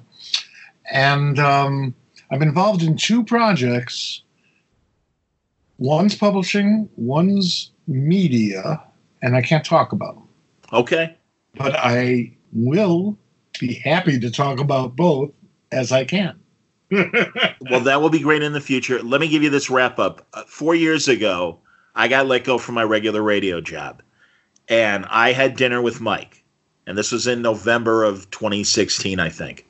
And I'm like, you know, man, I don't know. I'm, you know, I'm not sure what I should do. Word balloon is going great, but I really don't know. And you were the one to say, you know, something. Uh, I understand, and if you get another radio job, that's great. But like, develop word balloon more because you got something going here, and yeah. you, you know, and and you saw that. And honestly, Mike, I took that to heart. And four years later, uh, word balloon is continues to grow and I, as always, man, I thank you for your guidance and and having that outside perspective of sizing up what I'm trying to do here and say, uh, you, are doing a lot more than you think you are, and you've got really great content. Uh, I think you got something that you should really fan the flame and, and try and make it bigger. That's absolutely true. You this, I mean, this is your show. You talk to all of these people and you make it work. So I am a fan.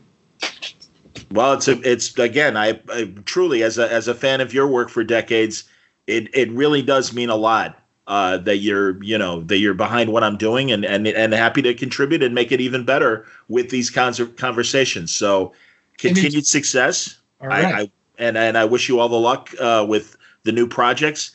And clearly, we have a hell of a lot more to talk about. So uh, maybe maybe a couple months we'll uh, we'll reconvene and do a new talk that's fine. And I hope to get out to Chicago as soon as I can to uh, to see you and to, to hang out with our radio buddies.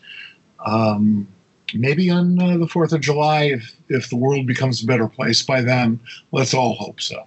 Here's hoping, man. Absolutely. Thanks for hanging out today. All right. Thanks. There you go, Mike Gold. I, I should mention a little bit more about Pop Culture Squad because it's a great pop culture website that not only covers the comics world, but also television and film, uh, sports. Uh, the great essay right now about uh, WrestleMania last weekend. Uh, and how uh, strange it was, and uh, you know impressions of that. Mike writes a lot of essays as well. it's a great pop culture website that deserves your attention.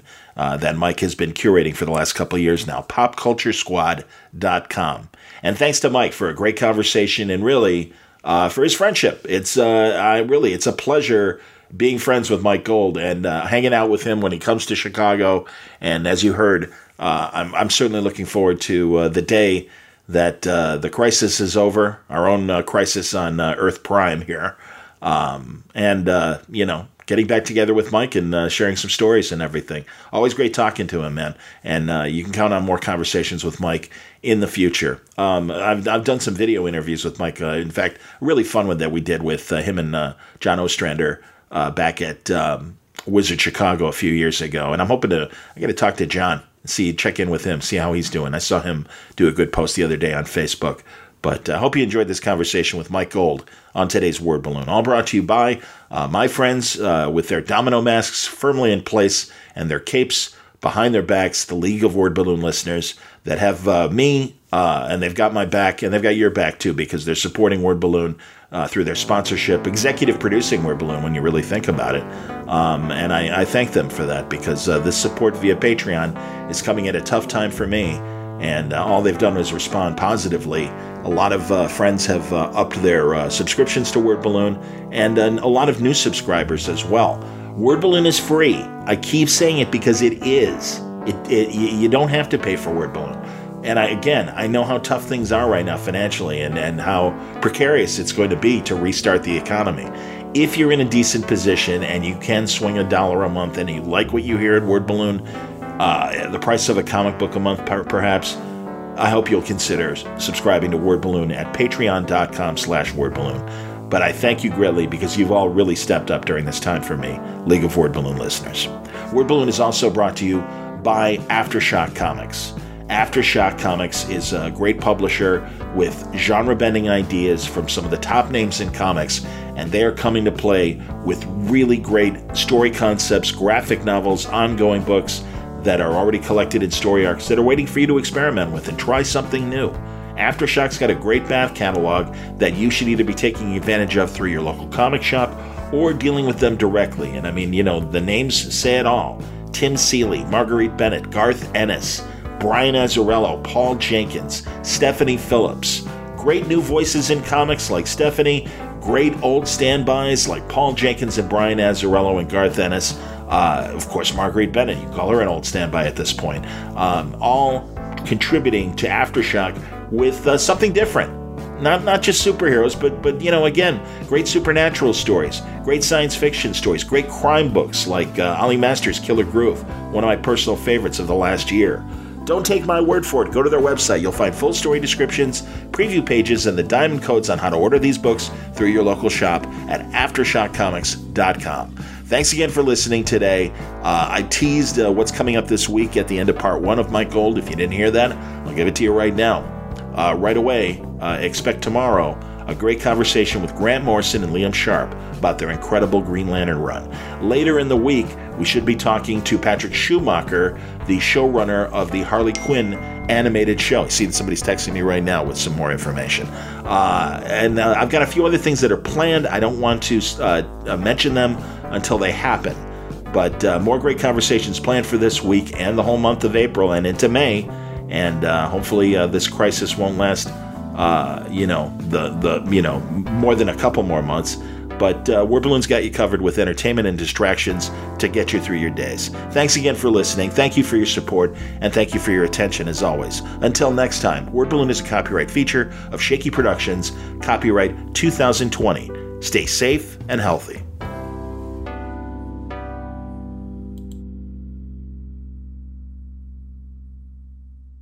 Hello, it is Ryan, and I was on a flight the other day playing one of my favorite social spin slot games on chumbacasino.com. I looked over the person sitting next to me, and you know what they were doing?